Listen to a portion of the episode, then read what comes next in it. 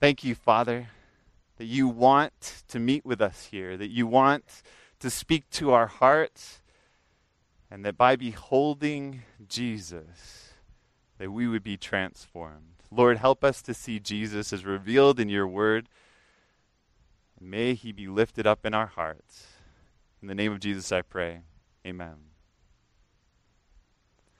They were all crowded around a BMW X, X1, I guess. It was a brand new car, and they were all hand, crowded around it, 20 people with their hands on it. And the funny thing was, they were all crowded around with their hands on it, and they each had one foot off the ground. And they were doing this for hours. You see, this was a contest in China to see who could walk home, drive home, I should say. Maybe they walked there, could get the keys to this brand new BMW and drive home. And they said, the deal is you have to stand on one foot, and the last man standing gets to keep the BMW. I think I could stand a really long time for a BMW. How about you? Okay, but you need to try it. Try standing on one foot while I tell you the rest of the story, right? Can you do it? I need to no, I mean, really, stand up. Stand up. It helps to get the oxygen flowing, the blood flowing. You sit too long, it's not good for you. All right, so stand up. All right, stand on one foot. Okay, so they're standing there on one foot. They started at 9:30 in the morning. Get to one o'clock, and they had something up their sleeve in order to make this competition only last for one day, because people are pretty desperate in order to keep uh, to get keep the keys to this BMW. And so what they did was they said, okay, now you have to go up on your toe, right? So try that. This is crazy. I mean, they had a car to lean against, right? All right. So at 1:30, they said, okay, and they and they took and they put underneath each of their heels. You can sit down if you want. underneath each of the heels, they put flour so that they could judge to see if their heel happened to touch the ground, and they were out like that.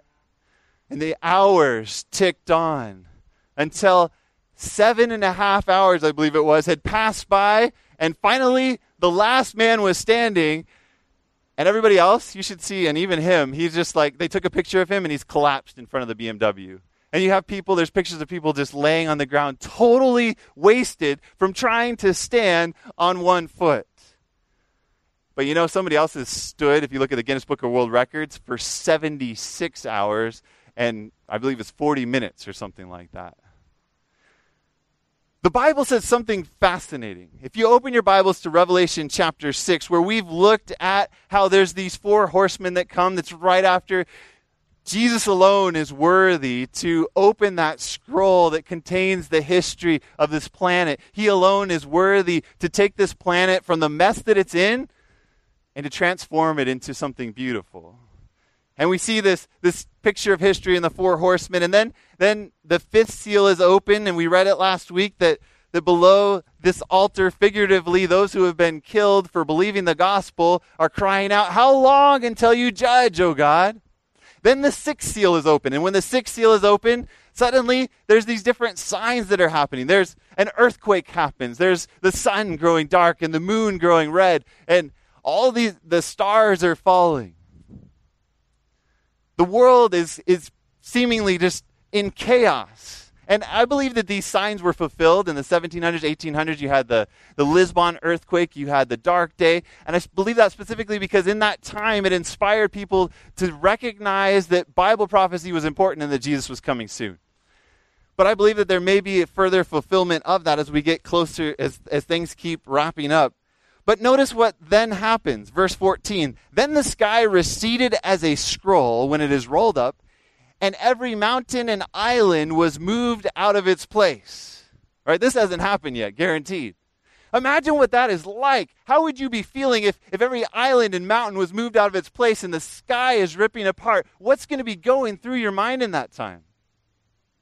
You know, if it's me, I'm thinking, oh, how am I going to uh, how am I going to save my family? How am I going to survive? How am I going to go through this? And here's the thing of all of the people on this planet who are focused on self preservation on their own lives, the Bible says that something different is going to be going through their minds. Something entirely different than what you would expect. Watch what happens. Verse 6, 15 says, And the kings of the earth, and the great men, the rich men, the commanders, the mighty men, every every slave and every free man. So I mean, imagine this is like the richest men. This is all the politicians that you see on on TV all the time. This is everybody on the planet, every rich man, every every slave, at least everybody that has this type of reaction. Not everybody's going to react like this. But it goes on to say, verse 16, they, uh, or verse 15 continues, they hid themselves in the caves and in the rocks of the mountains and said to the mountains and rocks. Remember, the mountains and rocks are all in chaos. You would expect them to be running from the mountains and the rocks, but instead, look at what they're saying Fall on us and hide us from the face of him who sits on the throne and from the wrath of the Lamb. Right, there's not much rain right under this redwood if anybody wants to move that. And there's a, another couple redwoods that direction if you want to get under the trees uh, I'm under a tree right now and I can't feel any of it. So anyway, just to give you a little hope. But uh, so so it's crazy, right?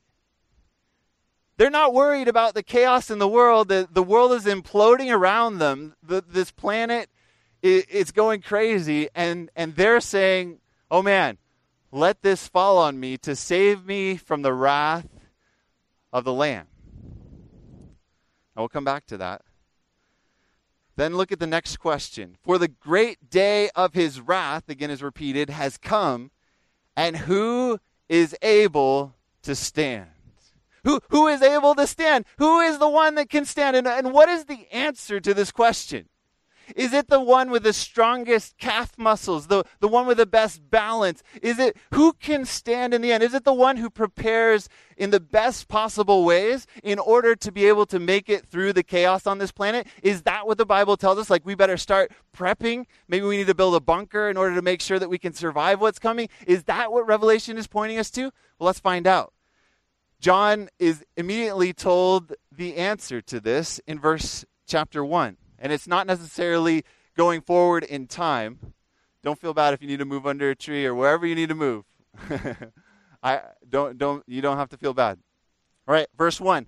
After these things I saw four angels standing at the four corners of the earth, holding the four winds of the earth that the wind should not blow on the earth, on the sea, or on any tree.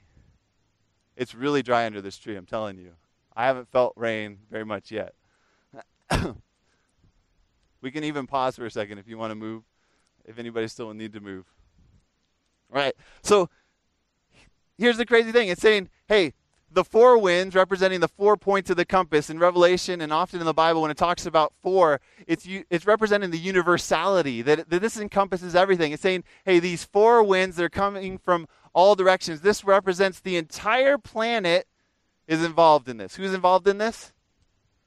The entire planet. And then it says that, that these winds would come and they'd create destruction. So you see this picture that, that God is wanting to protect from destruction taking place. Because watch what happens.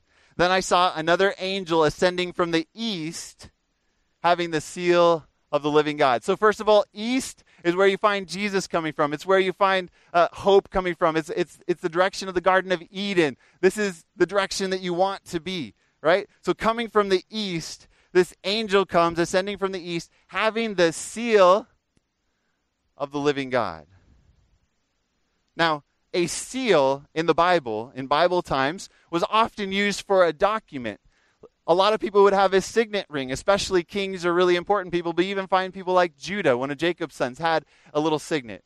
So you, you have this signet and you write an important document and then you put wax on it and then you put your insignia on it. It's the symbol of, of who you are, that only it, you're, you're, you're preserving what is written in that document. Does that make sense?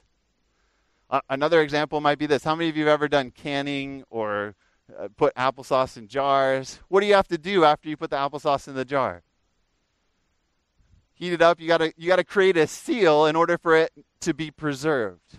So this is good news. God says, "Hey, there are winds of destruction, strife that are going to blow on this planet." And the picture isn't that God's saying, "Yeah, I am going to get those people." The picture instead is, "Hang on, wait."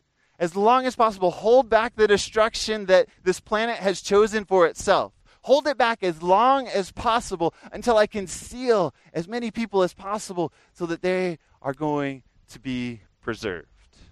Good news, huh? And then it goes on to say, Uh, the number of those who was sealed. Uh, so, saying, verse 3, saying, Do not harm the earth, the sea, or, till we have sealed the servants of our God on their foreheads. Verse 4, And I heard the number of those who were sealed 144,000 of all the tribes of the children of Israel were sealed. Okay, but if, if you're just reading Revelation literally, and you get to this point, it might be kind of terrifying, don't you think? 144,000 is not very many people. There are 300 million people in the United States. There are 7 billion people on the planet. There are 20 million Seventh day Adventists. Are you one of the special? All right, so there's another um, another religion that practices something that they claim is sort of like the Lord's Supper. And a friend of mine went to this, and she was joining another person who had a father who's in this religion, and they pass around bread at this thing. And, and as the bread comes around, she's actually a Seventh day Adventist Christian, and she's like, oh, I'm going to take the bread. This represents Jesus. And she goes to grab for the bread, and he's like, No, don't touch it. Only the 144,000 can take of the bread. Some religions believe that the literal number of people that these are the only ones that are going to be saved. What does the Bible reveal? And, so you have 144,000, and then you have this wrath of God that's revealed. And what is that talking about? Look at James chapter 1 and verse 18 or 19. James chapter 1. So James is just a few uh, books back in the New Testament, right after Hebrews. James chapter 1 and verse 19 says it this way so then, my beloved brethren, let every man be swift to hear, slow to speak, and slow to wrath, for the wrath of man does not produce the righteousness of God. Here's the problem that we have when we come to the Bible that I have is when I read into the Bible and I say wrath, I picture my wrath. I picture my anger. But let me tell you, my anger does not produce the righteousness of God.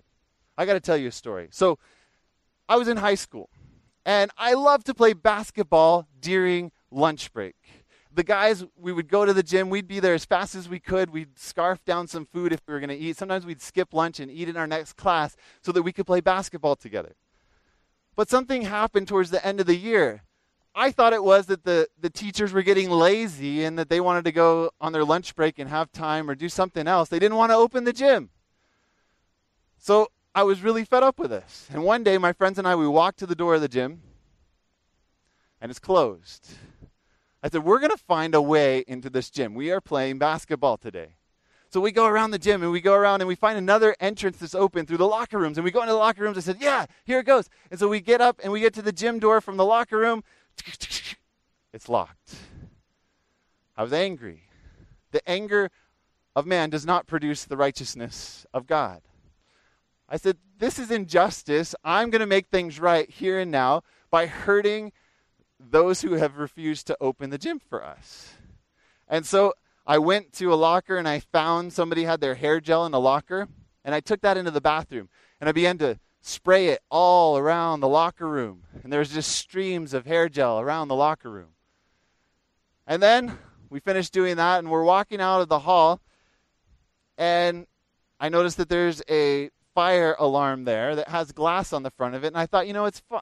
I have always wanted to know what it's like in an emergency to have to break one of those. I think I'm going to do that right now. I'm angry. I'm not thinking straight. Anger, have you noticed that anger doesn't let us think straight? People in society today, have you seen anybody angry? You might be angry today here about some of the stuff that's going on in the world today. Our anger does not lead to the righteousness of God. You see, in, in that day, I took that metal piece and I shattered the glass, and then I said, Oh, let's get out of here. The fire alarm didn't go off. Thankfully, I didn't pull that. And we took off. And the next few days, it was an interrogation. Who did this? You know, when, when you do things in anger and you're not sorry about it, you do everything possible to protect yourself. And so I began to tell those few friends who were with me look, if you tell who did this, you will pay. Don't tell anybody, right? Or else you're going to get hurt. The anger of man does not produce the righteousness of God. Is that pretty clear? Right? Was that was that a righteous indignation that I had? No, it was the exact opposite of that. And here in the Bible, when we come and we read the wrath of God, we sometimes picture, well, okay, he got crucified and now he's coming back and he is really angry with this planet. And so he's going to destroy them because of his anger towards them. And we picture it as like the type of anger that we have. But look at Romans chapter 12 with me. Romans is a great book for understanding what the wrath of God is all about. And we don't have time to look in detail at all of that, but I encourage you to just look up the word wrath and look throughout the Bible to see what is it actually referring to. That's the important thing in the Bible is to understand what is this actually talking about. But in Romans chapter 12, earlier on in chapter 1, it says that, hey, because of their choices, they are being given over, and that's what's described as the wrath of God. They're given over into the consequences of their choices. And, and it sums it up like this The wages of sin is death. Separation from God, separation from the, the way that He's designed the planet. If you break the law of gravity, what happens? You're going to fall and hurt yourself.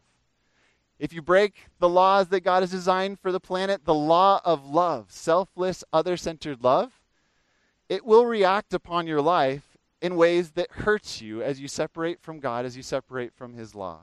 The wages of sin is death. Well, Look at what it says. Thinking about my crazy high school experience and wanting to get vengeance for myself because I was experiencing injustice. Look at verse 19. Romans chapter 12 and verse 19. It says, Beloved, do not avenge yourselves, but rather give place to wrath. For it is written, Vengeance is mine, I will repay, says the Lord. Now, a lot of years I've read this text and I thought, oh, good. So I don't have to take a baseball bat to that person for hurting my friend because God will do it later on. Hopefully, we don't think in quite terms like that, but have you ever thought like that before? Like, hey, I don't have to worry about hurting that person because God will hurt them for me. Is that what this text is saying? If it were, I would have a difficult time loving a God like that. I have to be honest with you this morning. But look at what it goes on to say. Verse 20. Therefore, because of this, because vengeance is God's, therefore, if your enemy is hungry, feed them. If he is thirsty, give him a drink. For in so doing, watch this, you will heap coals of fire on his head. Do not be overcome by evil, but overcome evil with God with good. Is God good? The Bible says over and over that God is good. You see that God is in the business of overcoming evil with good. And that's why he refuses. You might think, why is the world so crazy? That's why he refuses to step in with force right now and put an end to things.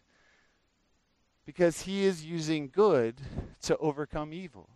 It's a, it's a bigger picture of what needs to take place on this planet. He's actually holding things back from getting worse as long as possible so that as many people can be sealed as possible. As many people. And what does sealing mean?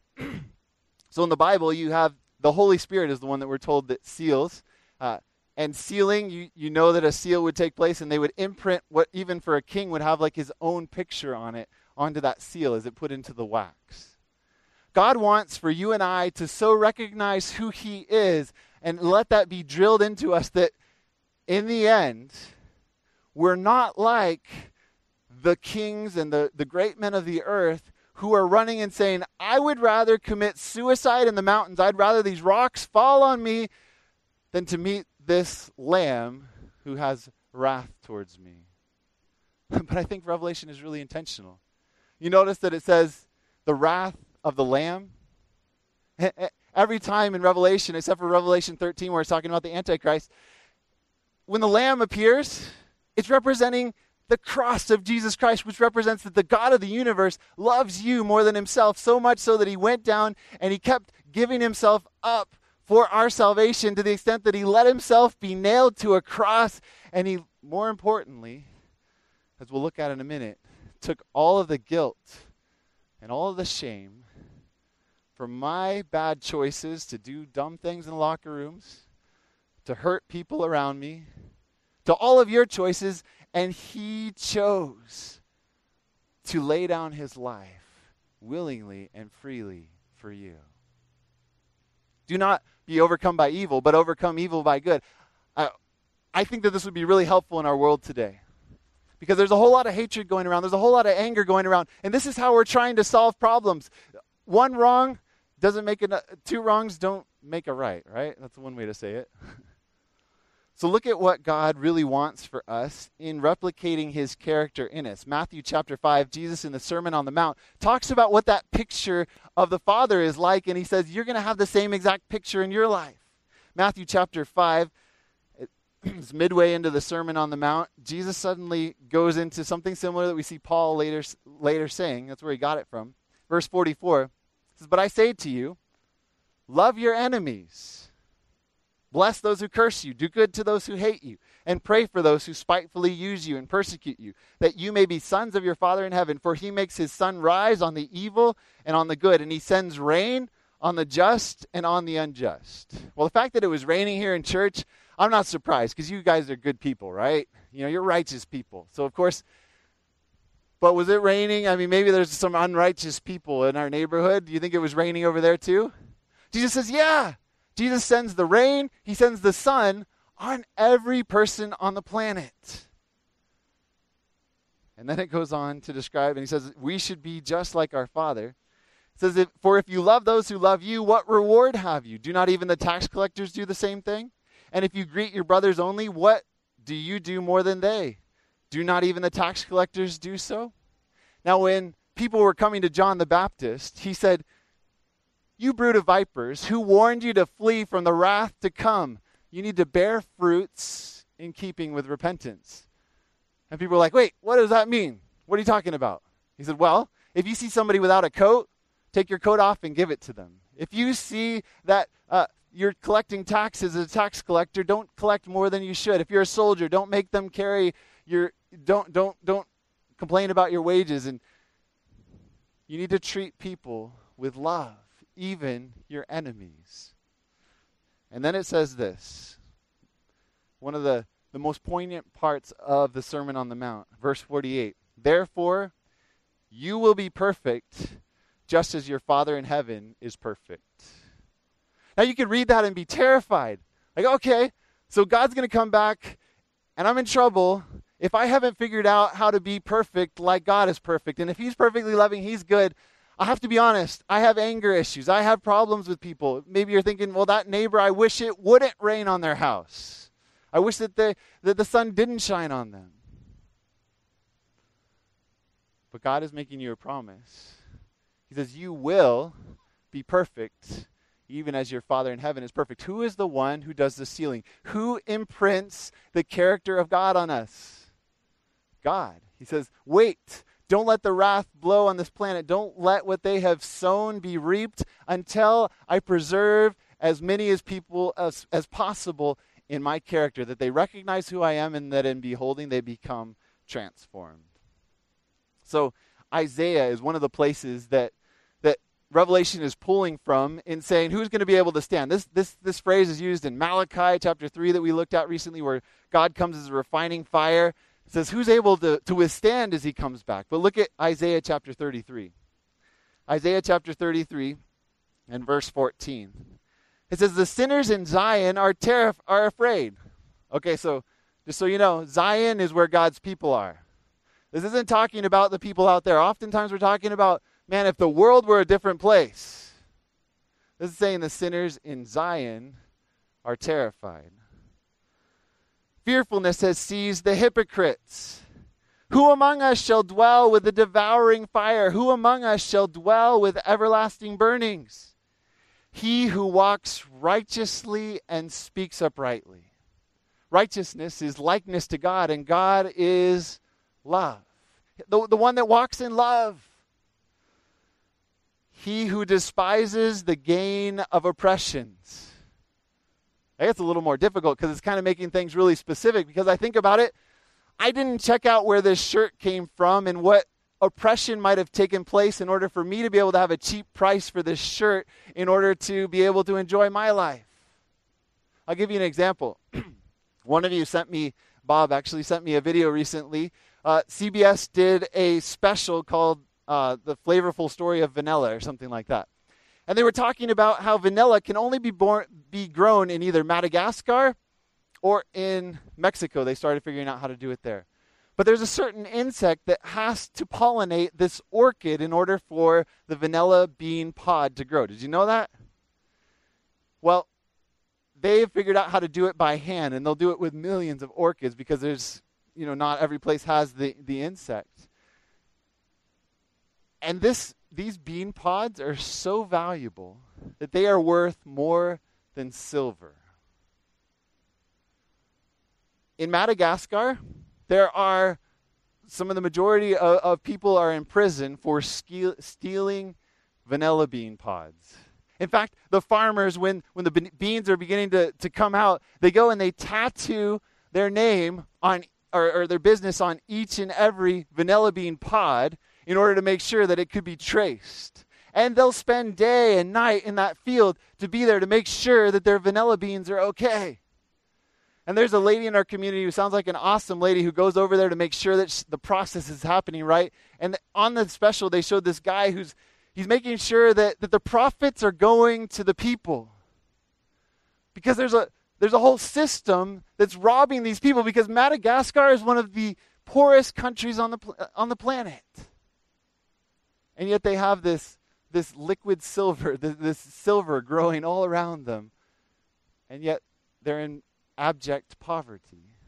It shouldn't be that way. Not in God's system. God wants for you and I to be agents of change, going to the people and influencing people in the way that we possibly can. Who's going to be able to stand in the end? Those who despise oppression. And oppression can take a lot of different forms. It can take, take the form of, of profiting off of anybody at their expense. It can take the form of of being a landlord and charging rent just because you can or at a high rate that's higher than you need in order to get what you need at somebody's expense. It could come as a business person and, and, and how you treat your business associates or business deals. Let's be real, all of us, probably without knowing it, benefit from somebody else who's working really hard, maybe in a field somewhere, in order to make sure that we have enough food on our table, that we have clothes on our back. And the Bible says that we need to despise the gain that comes by oppression. Then it goes on to say this. Verse, oh, uh, my Bible flipped pages. Chapter 33 and verse 15 continues. It says, He who stops his ears from hearing of bloodshed and shuts his eyes from seeing evil. Okay, this is getting more difficult all we hear about on the news is bloodshed, and, and all we seem to see is evil all the time. I mean, we are we going to walk around with blindfolds on? It might not hurt sometimes. In fact, there's a fascinating study that was done by the American uh, Medical Journal, Journal of the American Medical Association in 1992, and it found this out. They were studying television, isolated television, and the effects that it has had on violence violence depicted on television caused a subsequent doubling of the homicide rate in America 15 years later. Did you know that? The same thing, they, they checked it with what happened in South Africa and Canada when television was introduced. When you see something taking place, it has an impact on your mind. It goes on to say if TV had never been developed, in the U.S., 10,000 fewer homicides each would, would happen each year. There'd be 70,000 fewer rapes and 700,000 fewer injurious assaults. The AMA, the APA, the American Academy of Pediatrics, and American Academy of Child and Adolescent Psychiatry made a joint statement to the United States Congress saying this Well over 1,000 studies point overwhelmingly to a causal connection between media violence and aggressive behavior in some children. Wow. Did you realize the impact that what we see has on us? Maybe it's time for a media fast for me and for some of us. That we say, hey, I'm going to focus on things that are filled with love. I'm going to focus on things that are filled with God's character. The good news is that uh, Stanford did a study, and I won't go through all the details, but they found that kids who were encouraged to have to turn off violent TV shows and violent uh, video games found a 50% decrease in verbal aggression and a 40% decrease in physical aggression. And the Thomas Robinson, the assistant professor of medicine at Stanford, went on to say, What this says is there is something you can do in a practical way in a real world setting and you can see the effects. So Isaiah says, Who wants to stand? Do you want to have God's loving character imprinted on you? Do you want to be this type of person? Here's some practical things you can do hate oppression around you. Just anywhere that you see unjust things happening, hate it. And when you recognize that there's violence taking place, that there are, are, are things that, that you don't want to see, that you don't want to actually participate in, turn it off. And then it goes on to give this amazing promise that is referring to that end times like how are we going to survive it? How are we going to make it when this when things get worse on the planet? Chapter 33 continues with this beautiful promise. It says, He will dwell on high. His place of defense will be the fortress of rocks. Bread will be given him, his water will be sure. God wants to seal us in his character of love. Let's be honest, it's not natural for us to love. And it would be an intimidating prospect if I had to somehow work up this love inside of me. But Romans chapter 5 and verse 5 says, Hope, this hope of being like God does not disappoint because the love of God has been poured out in our hearts through the Holy Spirit who is given to us. Psalm chapter 130, while you're turning there, I'll tell you a little bit more uh, of my story. Psalm chapter 130. So years go by, and I'm thinking to myself, you know, the Holy Spirit's working on my heart. Zach, there's a lot of different things, and I've had to write a lot of different letters, call a lot of different people, and maybe there's some of you that I should please come and tell me if there's something I did to you that I need to tell to, to make things right with you. But I said I need to write a letter to that principal and let him know what I did. But I remember actually having terror in my heart, thinking, ah, I really like him, and I, I think that it's good that he likes me, and I think that we should continue this relationship. And what's he going to think of me when I write this letter to him? I don't know how he's going to react. I don't know how he'll treat me after this. But I went ahead and I wrote him about what I had done back in high school in vandalizing the locker room and vandalizing the fire the fire um, alarm. Look at Psalm chapter 130. David, who had committed murder, adultery, He'd stolen a guy's wa- wife and murdered the guy. And not only that, he was involved in all types of war and killing tons and tons and tons of people. And you find in the Psalms that he is dealing with the results of that in his own heart. As you're finding Psalm 130, did you know that? So recently, Time Magazine, this is a little more recent, this is in the um, mid 2000s, Time magazine wrote in an article what happens in the brain when people kill. Evil isn't easy. Say what you will about history's monsters, they had to overcome a lot of powerful neural wiring to commit the crimes they did. The human brain, check this out. This is the Times Magazine saying this. The human brain is coded for compassion. Your brain is coded for compassion. They did this in a study. They found that people watching violent acts, that certain parts of their brain would communicate in the frontal lobe. And, and they saw that people that had stronger responses, but everybody had some sort of response. And, and they said maybe eventually you can tell who's more prone to kill based on how, how well their brain responds. The human brain is coded for compassion, for guilt, for a kind of empathetic pain that causes the person inflicting harm to feel a degree of suffering that is in many ways as intense as what the victim is experiencing. Think about that for a second. Imagine really taking in the weight of absolutely everything bad that you've ever done to another human being that caused them pain and feeling the emotional weight of that all at once. It's not a pretty picture to think about, is it? Do you see why in the Bible again and again they're saying, who's going to be able to stand? Because what is revealed in the wrath of the Lamb is, is a Lamb who was slain for us. We see there a self sacrificing love revealed on the cross. And when the world sees Jesus coming back, they're going to recognize that he was the one who laid down his life for them. And as we see that, we are going to be impacted he says that he comes back, his reward is with him to give to everyone according to what they have done. You see what's happening? It's a giving over to all of the results of the transgressions that we have done in our lives. And all of that is going to impact people, and they're going to experience in that moment what Jesus experienced in the Garden of Gethsemane when he said, My soul is distressed to the point of death.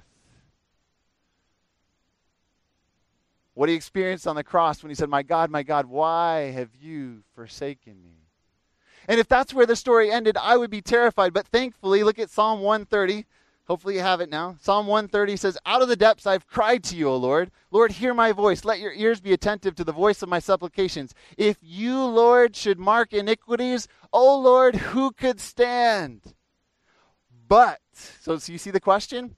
Who could stand if you marked iniquities? If you came back and you told all of us, look, here's the full picture. If in a moment God revealed that to us, we could not handle it. We would die on the spot. The emotional baggage would be too much for us to handle. But, the verse goes on to say, but there is forgiveness with you, that you may be feared that you may be reverenced, that we might have awe of who you are, because there is free forgiveness provided for the entire planet. We can experience healing by seeing the Lamb who was slain for us, who willingly laid down his life for us. I wait for the Lord. My soul waits. And in his word do I hope. My soul waits for the Lord, more than those who watch for the morning. Yes, more than those who watch for the morning. O Israel, hope in the Lord. For with the Lord there is mercy, and with him is abundant redemption. God is in the business of saving every single person, for God so loved the world that he gave his only begotten Son, that whoever believes in him should not perish but have everlasting life. So we go back to Revelation chapter 7 and we find this 144,000. We find this wrath of the Lamb and we have a new picture of it, don't we? We have a picture of a God of mercy, a God of grace, a God who in Isaiah 54, verse 10, he says, Even though the mountains are taken out of their places, my steadfast love for you will not cease. And we find a group who stands because they recognize who God is and they've let Him transform their hearts. After these things, uh, verse 9 goes, I looked and behold. Now, so here's the key thing in Revelation. Revelation chapter 1, he hears a trumpet and he looks and he sees Jesus. Revelation chapter 5, he hears that there's a lion, he looks and he sees a lamb. Again and again, he's told something, and then he looks and he sees further clarification of it. So here he's told 144,000 are going to be sealed, and the very next thing that he's told is After these things I looked, and behold, a great multitude which no one could number. Oh man, those are some of the best words in the entire Bible. Are you guys excited about that this morning? There, there was a number that no man can number. No wonder God told Abraham, Your descendants are going to be like the stars of heaven in number. No, no wonder uh, it's like the sand of the seashore. No man can number the people that are going to be there with God in the end. Oh, this is good news. Of all nations, this is even better news. Of all nations, tribes, peoples, and tongues standing before the throne. This is not an exclusive thing. God is the opposite of exclusive. He wants everybody possible to be there. Standing, notice that they're standing. So the answer to the question, who's going to be able to stand? Standing before the throne and before the Lamb, clothed with white robes, with palm branches in their hands. This is a sign of victory. Crying with a loud voice, saying, Salvation belongs to us. For we figured out how to stand in the end. We knew exactly how to prepare for the time of trouble that was coming on the planet, and we figured it out, and we saved ourselves. Isn't that good news? Does your Bible say something different than mine? Look at verse 10. It says, And crying out with a loud voice, saying, Salvation belongs to our God who sits on the throne and to the Lamb. He's a God who saves. He's a God who saves. And the world needs to hear this. I'm afraid that oftentimes they see a different picture of who God is a picture of a God that's wanting them to be destroyed. But First Thessalonians tells us that God has destined no man to wrath. It's not his purpose for any person to experience that inner turmoil that would come and that destruction that would come from recognizing your sin in all of its terribleness. And then worship takes place. All the angels around the throne and the elders and the four living creatures fell on their faces before the throne and worshiped God, saying, Amen. Blessing and glory, wisdom, thanksgiving, and honor and power and might be to our God forever and ever. Amen.